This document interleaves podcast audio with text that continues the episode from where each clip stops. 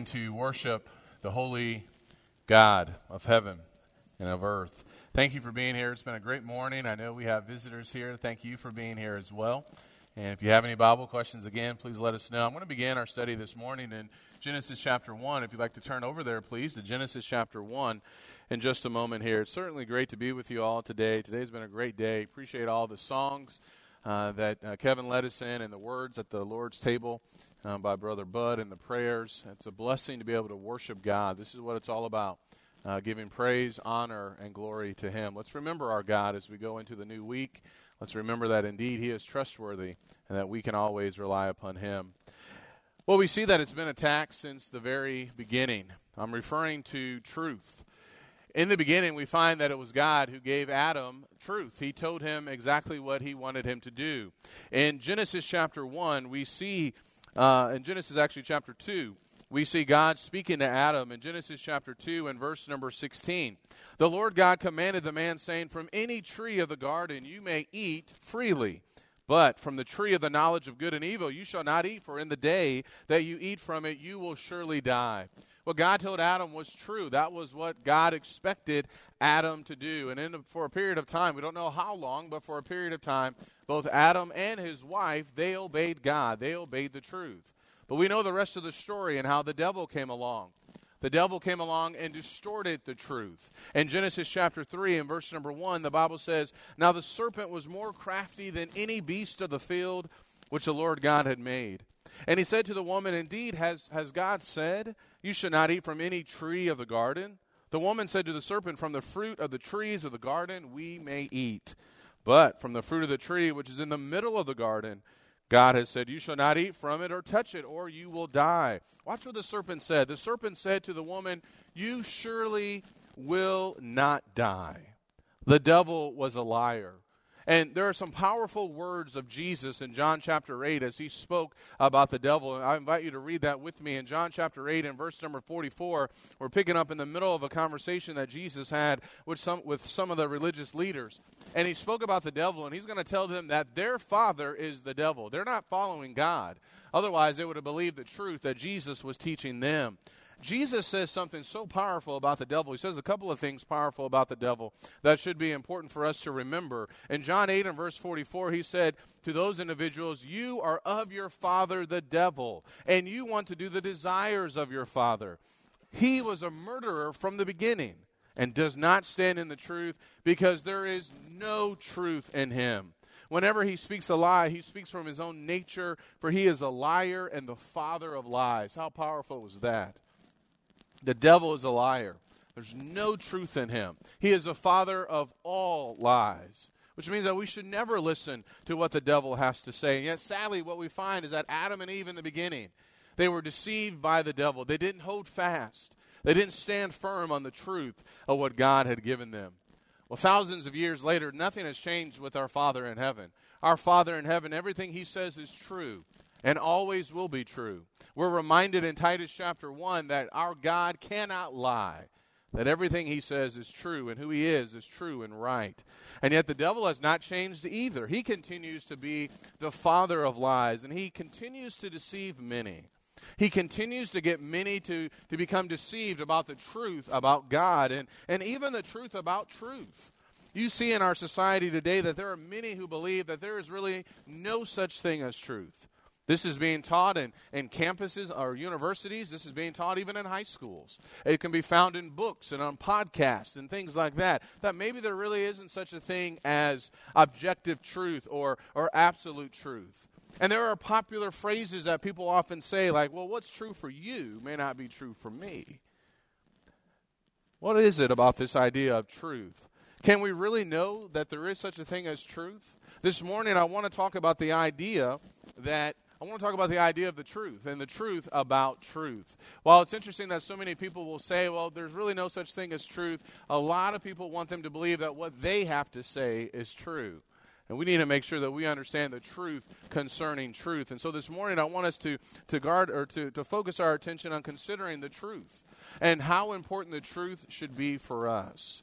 We should be people of the truth We are to be the pillar and ground of the truth. We ought to be concerned with the truth. And 1 Timothy chapter 2, remember what Paul told Timothy in 1 Timothy chapter 2? He said some things regarding the truth. That we should stand fast on the truth, that we should be concerned with the truth, and even sharing the truth with others. Look over in 1 Timothy chapter 2, beginning in verse number 1.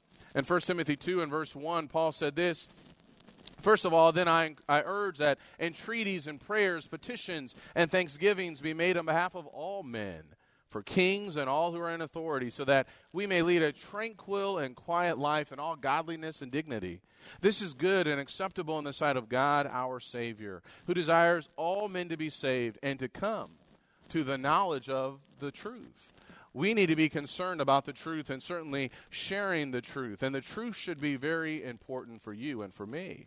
As we think about this concept or idea of truth, truth can be defined as telling it like it is. Truth is that which corresponds to its object. Truth is that which describes an actual state of affairs. It is true that the Cowboys haven't won a Super Bowl in a quarter of a century. That's bad. That's true, all right? And I may need to go back to Cooper, Texas next Sunday. Maybe a little bit in trouble here. That is true, though, even though it is bad. Jesus, when he was on trial, Pilate said, I find no guilt in him. That was true. He was telling it like it was. His judgment was true. Indeed, Jesus was innocent. This is the idea of truth. And as we think about this idea or concept of truth, I want us to really turn our attention this morning to Romans chapter 1. As Paul wrote to the saints in Rome, he's going to talk a lot about truth. He's going to talk about God and the gospel and the faithfulness of God and the problem of sin, not just for Gentiles, but also for Jews, that all essentially have sinned. And I want you to consider some ideas, some thoughts that Paul discusses in Romans chapter 1 that should be very important to you and to me as we think about the truth. Listen, our children are under attack. There are plenty of people who want to teach our children that God isn't real, that there is no such thing as truth, that we really can't be sure about anything, that the Bible is not trustworthy. We need to know the truth about truth. And so, what we find here in Romans chapter 1, in the first four verses, as Paul introduced himself in this letter, he reminded the saints, look at verse 1, he said, Paul, a bondservant of Christ Jesus, called as an apostle, set apart for the gospel of God which he promised beforehand through his prophets in the Holy Scriptures concerning his son, who was born of a descendant of David according to the flesh, who was declared the Son of God with power by the resurrection from the dead, according to the Spirit of holiness, Jesus Christ our Lord. Paul began to talk about Jesus and the gospel of God and the power or the, the prophets of old who had spoken about the Messiah and how the Messiah was going to come from the descendant of David. And certainly Jesus is the Messiah, he is the Christ, and he has been declared the Son of God with power by the resurrection from the dead. In verses 5 through 12, Paul continues on with some introductory remarks as he begins to write more about the gospel of Jesus Christ. And take note in verse 13 what Paul says moving forward.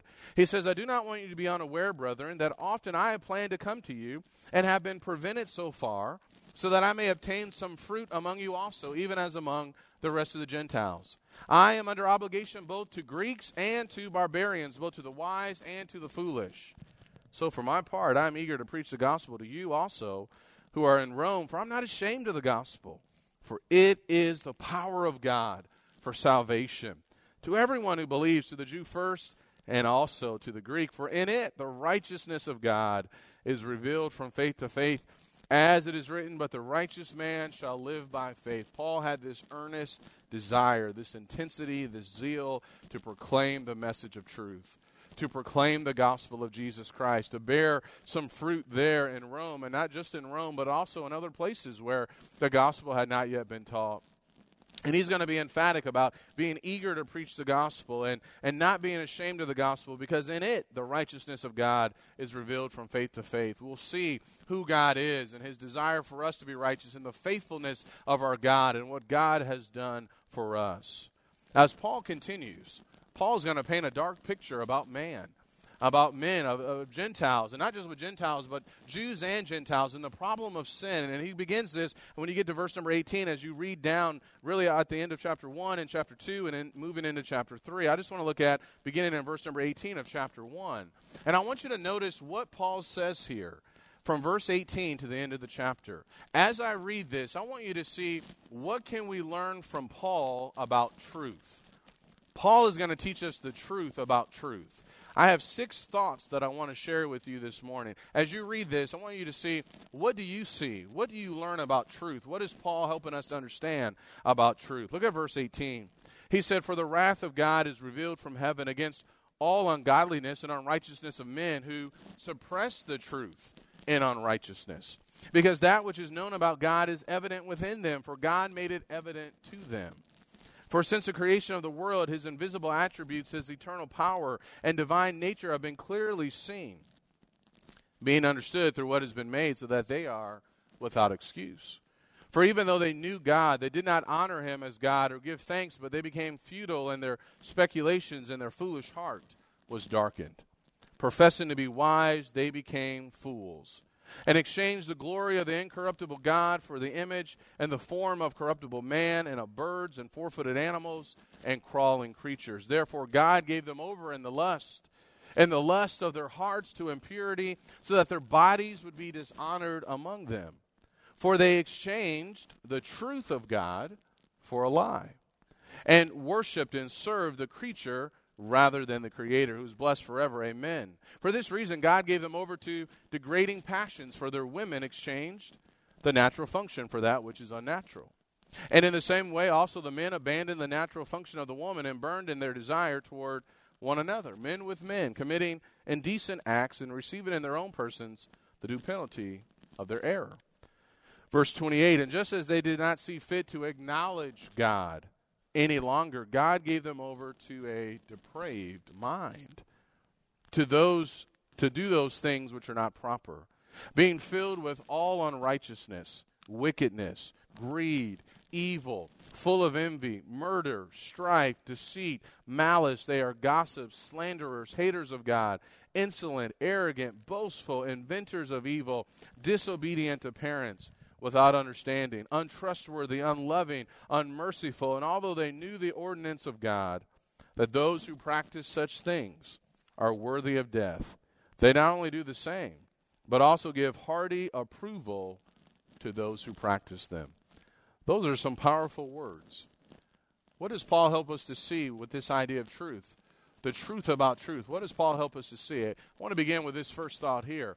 That as we think about the truth, number one, that God is always the standard when it comes to the truth. God is always the standard when it comes to the truth. What we find here are, are generations of times past, and certainly it applies to even people today who have been in rebellion against God.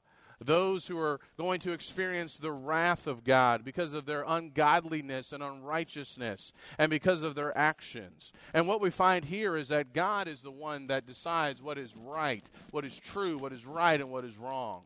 And we find individuals who have gone against what it is that God has established as being right or wrong. What Paul helps us to see is that when it comes to truth, God is always the standard that we must follow. It is not anyone else that we have to follow when it comes to the truth. And what we find in the book of Romans is that both Jews and Gentiles have rebelled against God, rebelled against his standard. All have sinned against God. And we need to know that God is always the ultimate standard. It's not us. It's not some movie star. It's not some social media influencer. It's not a politician. It's not our family. It's not our feelings. God is the standard. And we need to look to Him when it comes to how we live our lives, when it comes to what we believe and how we conduct ourselves in this world. You know, many people today call things that are good evil, and many people today call things that are evil good.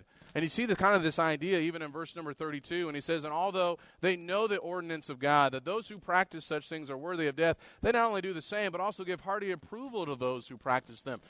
This is going on even today, where people give approval of things that God has said is wrong. God is always the standard. Man is never the standard. And understanding this goes a long way with making sure that we are going to be pleasing to God.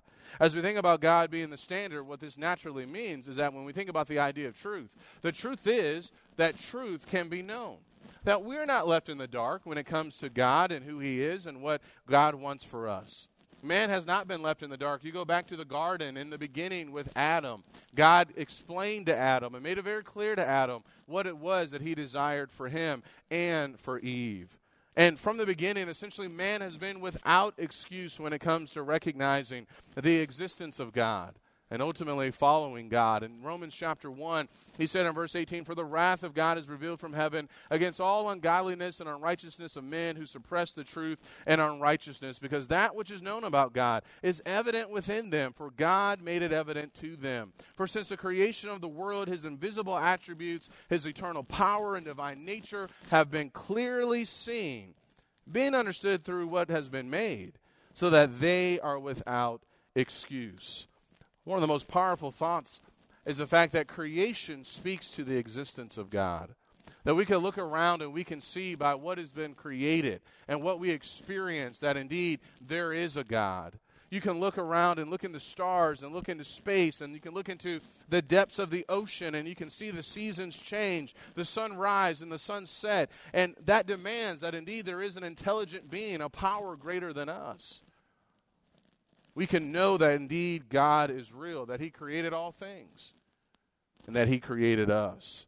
One can know the truth about the existence of God to the point that we are without excuse. And while we certainly need concrete revelation or special revelation, God has certainly given us that as well in His Word. But He speaks about the creation and how we can know, and individuals from times past could know that indeed there is a God that they should have been seeking after him and learning what his will is. In Acts 17, remember when Paul was in Athens, Paul reminded those in Athens who were very superstitious and who had a sign that said to the unknown God. They were ignorant with what they were worshiping and what they were following, and Paul wanted them to know that they could know the true and living God, that he was not far for them, that they could know the truth. In Acts 17, in verse number 24. The God who made the world and all things in it, since he is Lord of heaven and earth, does not dwell in temples made with hands, nor is he served by human hands as though he needed anything else or anything, since he himself gives to all people life and breath and all things. And he made from one man every nation of mankind to live on the, all the face of the earth having determined their appointed times and the boundaries of their habitations.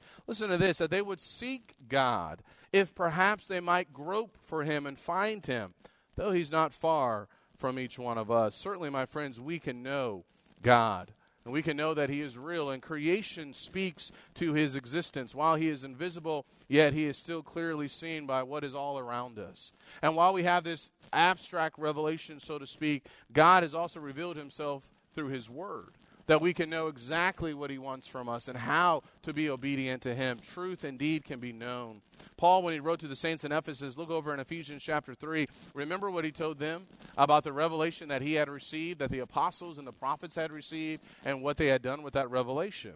In Ephesians chapter 3, in verse number 3, remember what Paul said here.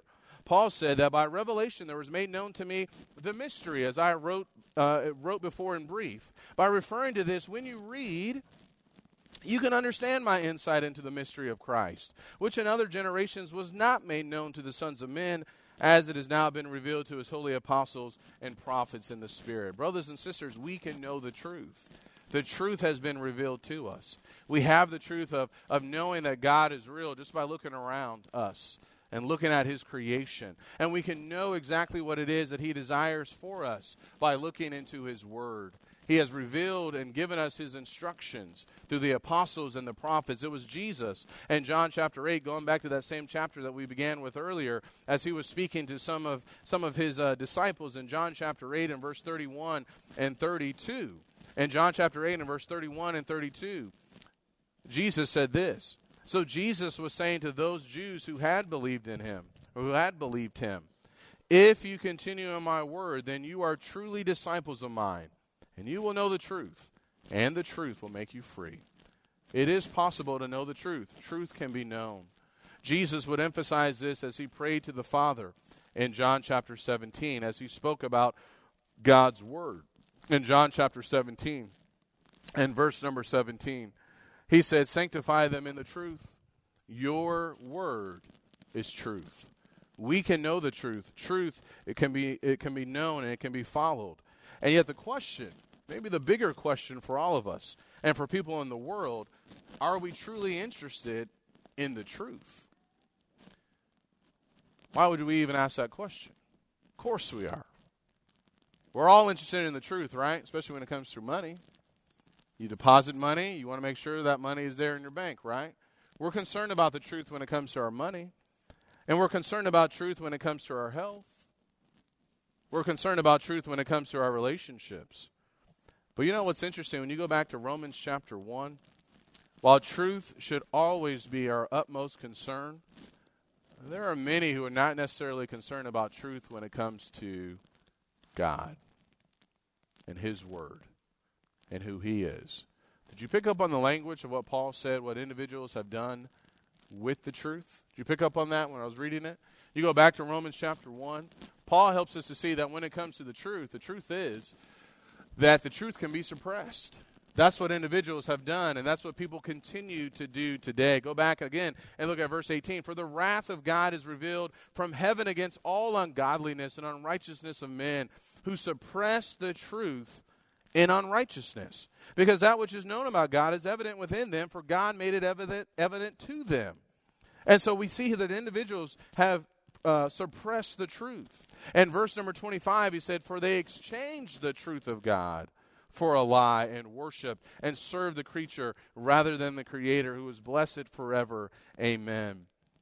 There are people in times past and even today who have suppressed the truth, where they want to hold it back, they want to restrain it, they want to hinder it. And that's evident in, in their lives. That's evident in how they do not worship God. It's evident in how they don't give Him glory. It's evident how they don't give Him thanks. It's evident in all their unrighteous behavior.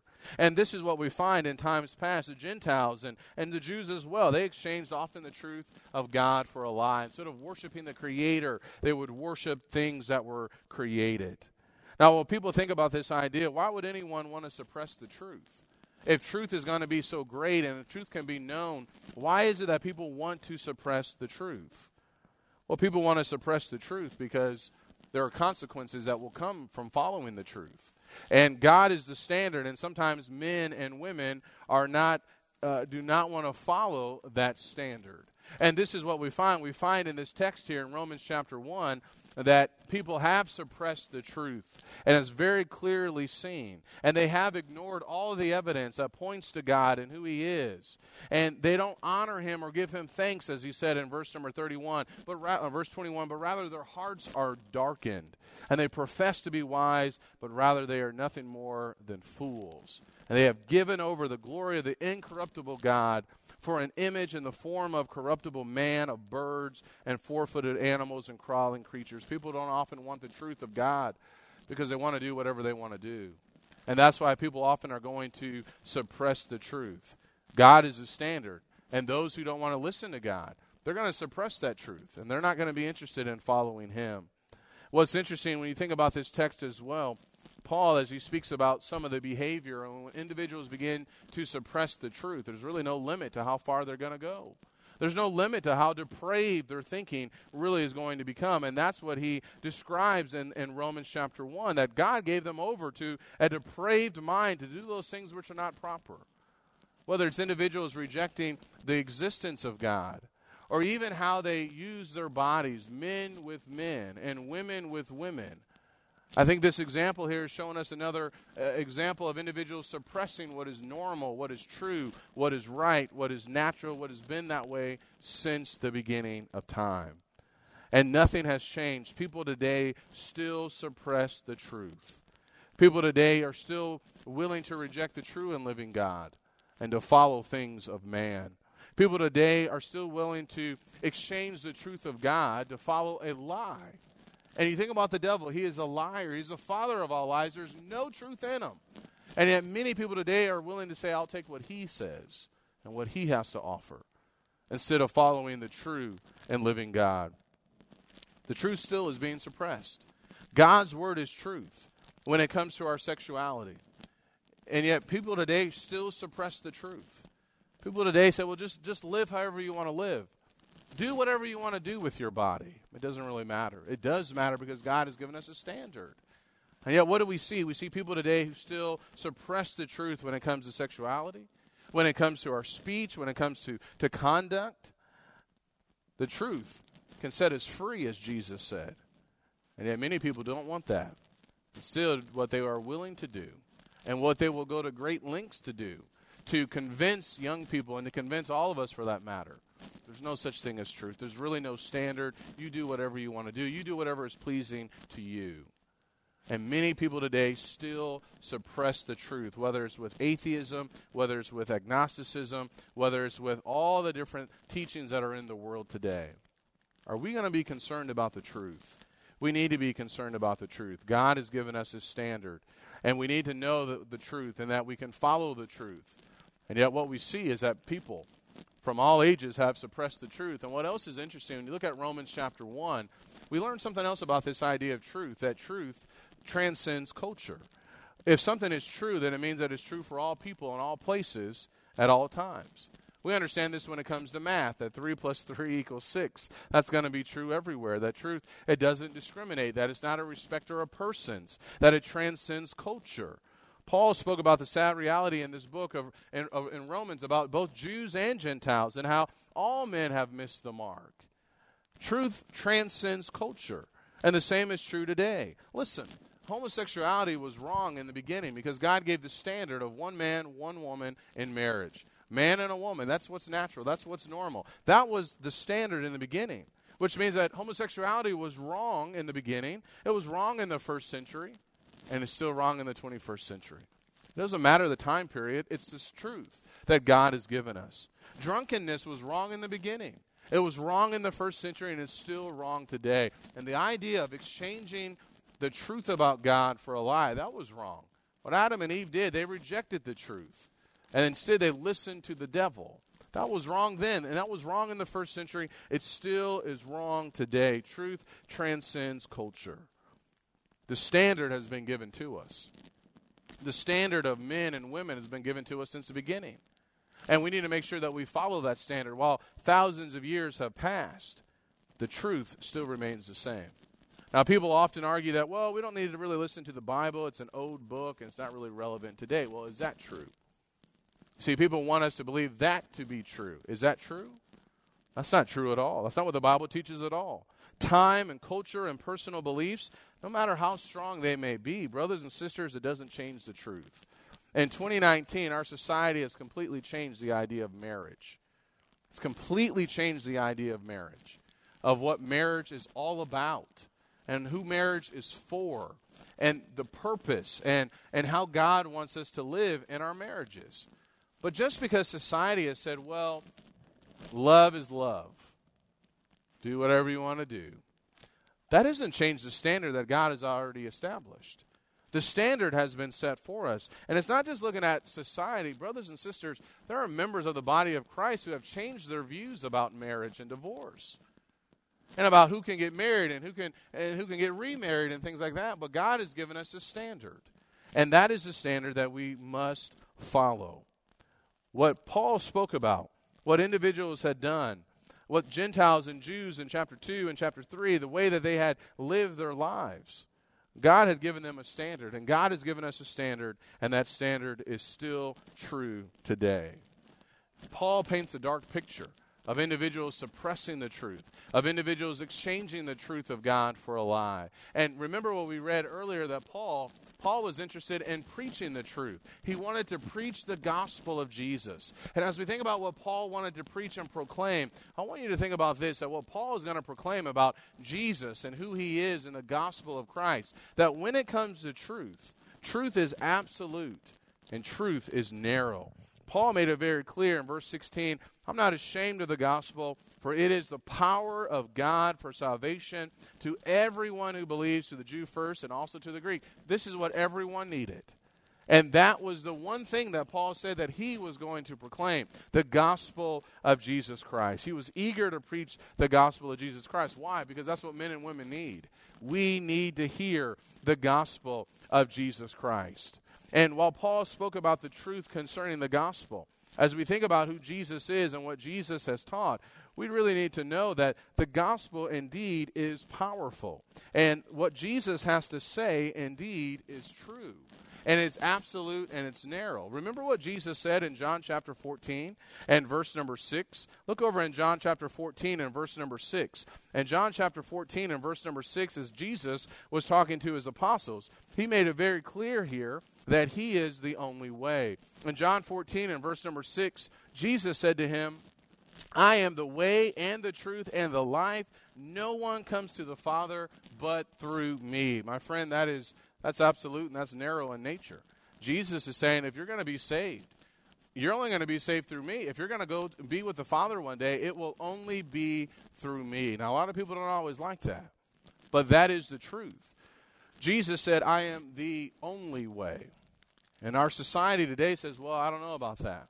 The idea of pluralism is something that is popular, that, that really all religions are, are true and that it doesn't really matter which religion that you follow. It's ultimately all going to lead to the same to the same final destination. That's not true at all. In fact, when you really start to look at different religions and compare what different religions have to say as opposed to the Bible, you'll see that, that that's an impossibility. The truth is absolute and it's narrow, it's, it's, it's uh, exclusive in nature.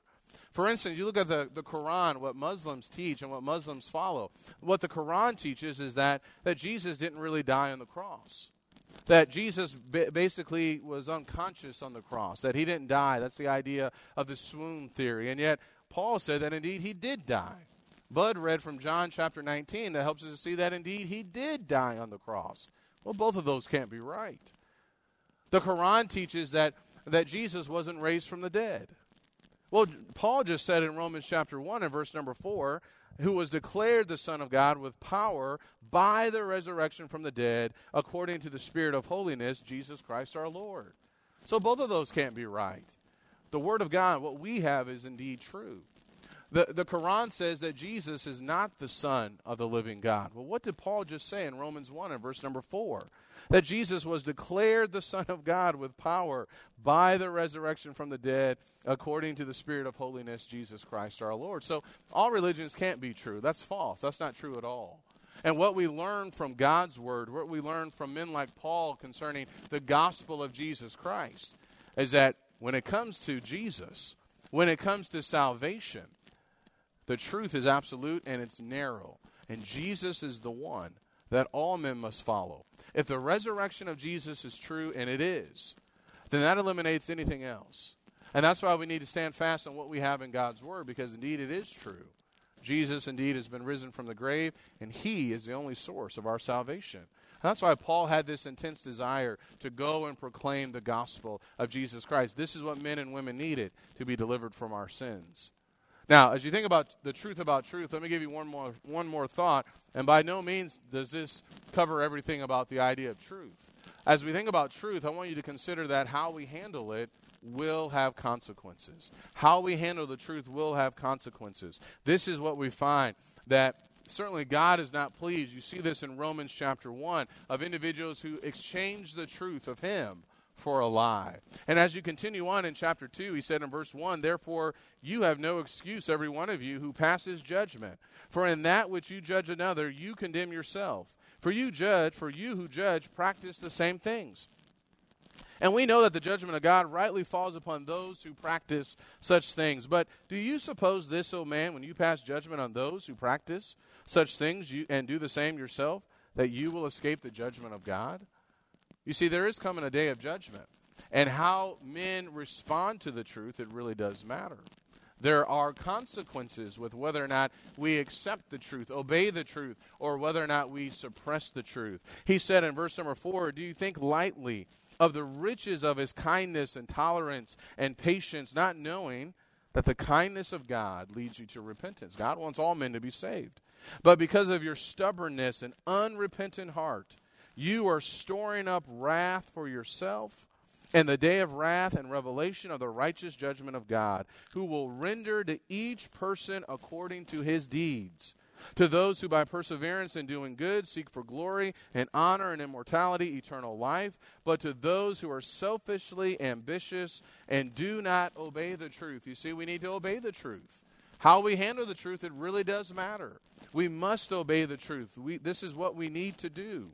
Because those who do not obey the truth, but obey unrighteousness, here's what awaits them wrath and indignation.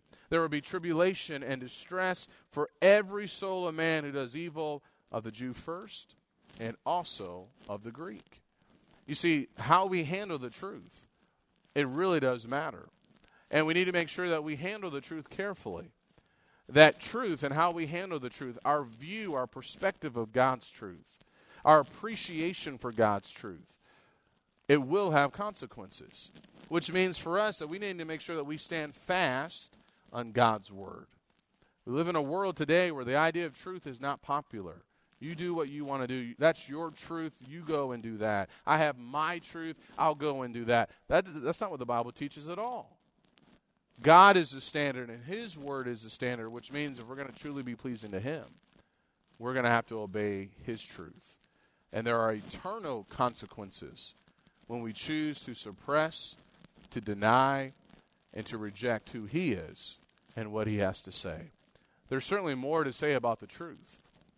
But let's make sure as we wrap this up this morning that we appreciate God's truth and that we teach our children God's truth and that we're not ashamed of the truth of God, but rather that we obey His truth at all times. Now, maybe there's someone here this morning that has not yet obeyed the truth, the gospel of Jesus Christ. You have to make a decision. You have to make a choice. You need to know that Jesus is the Son of God. God wants you to be obedient to Him. He wants you to follow in the truth and to know the truth and to share it and to help others come to the knowledge of the truth. And that's what we are striving to do here. If you are interested in the truth, we'd love to study more with you. If you're subject to the invitation, come now as we stand and as we sing. All things are ready. Come to the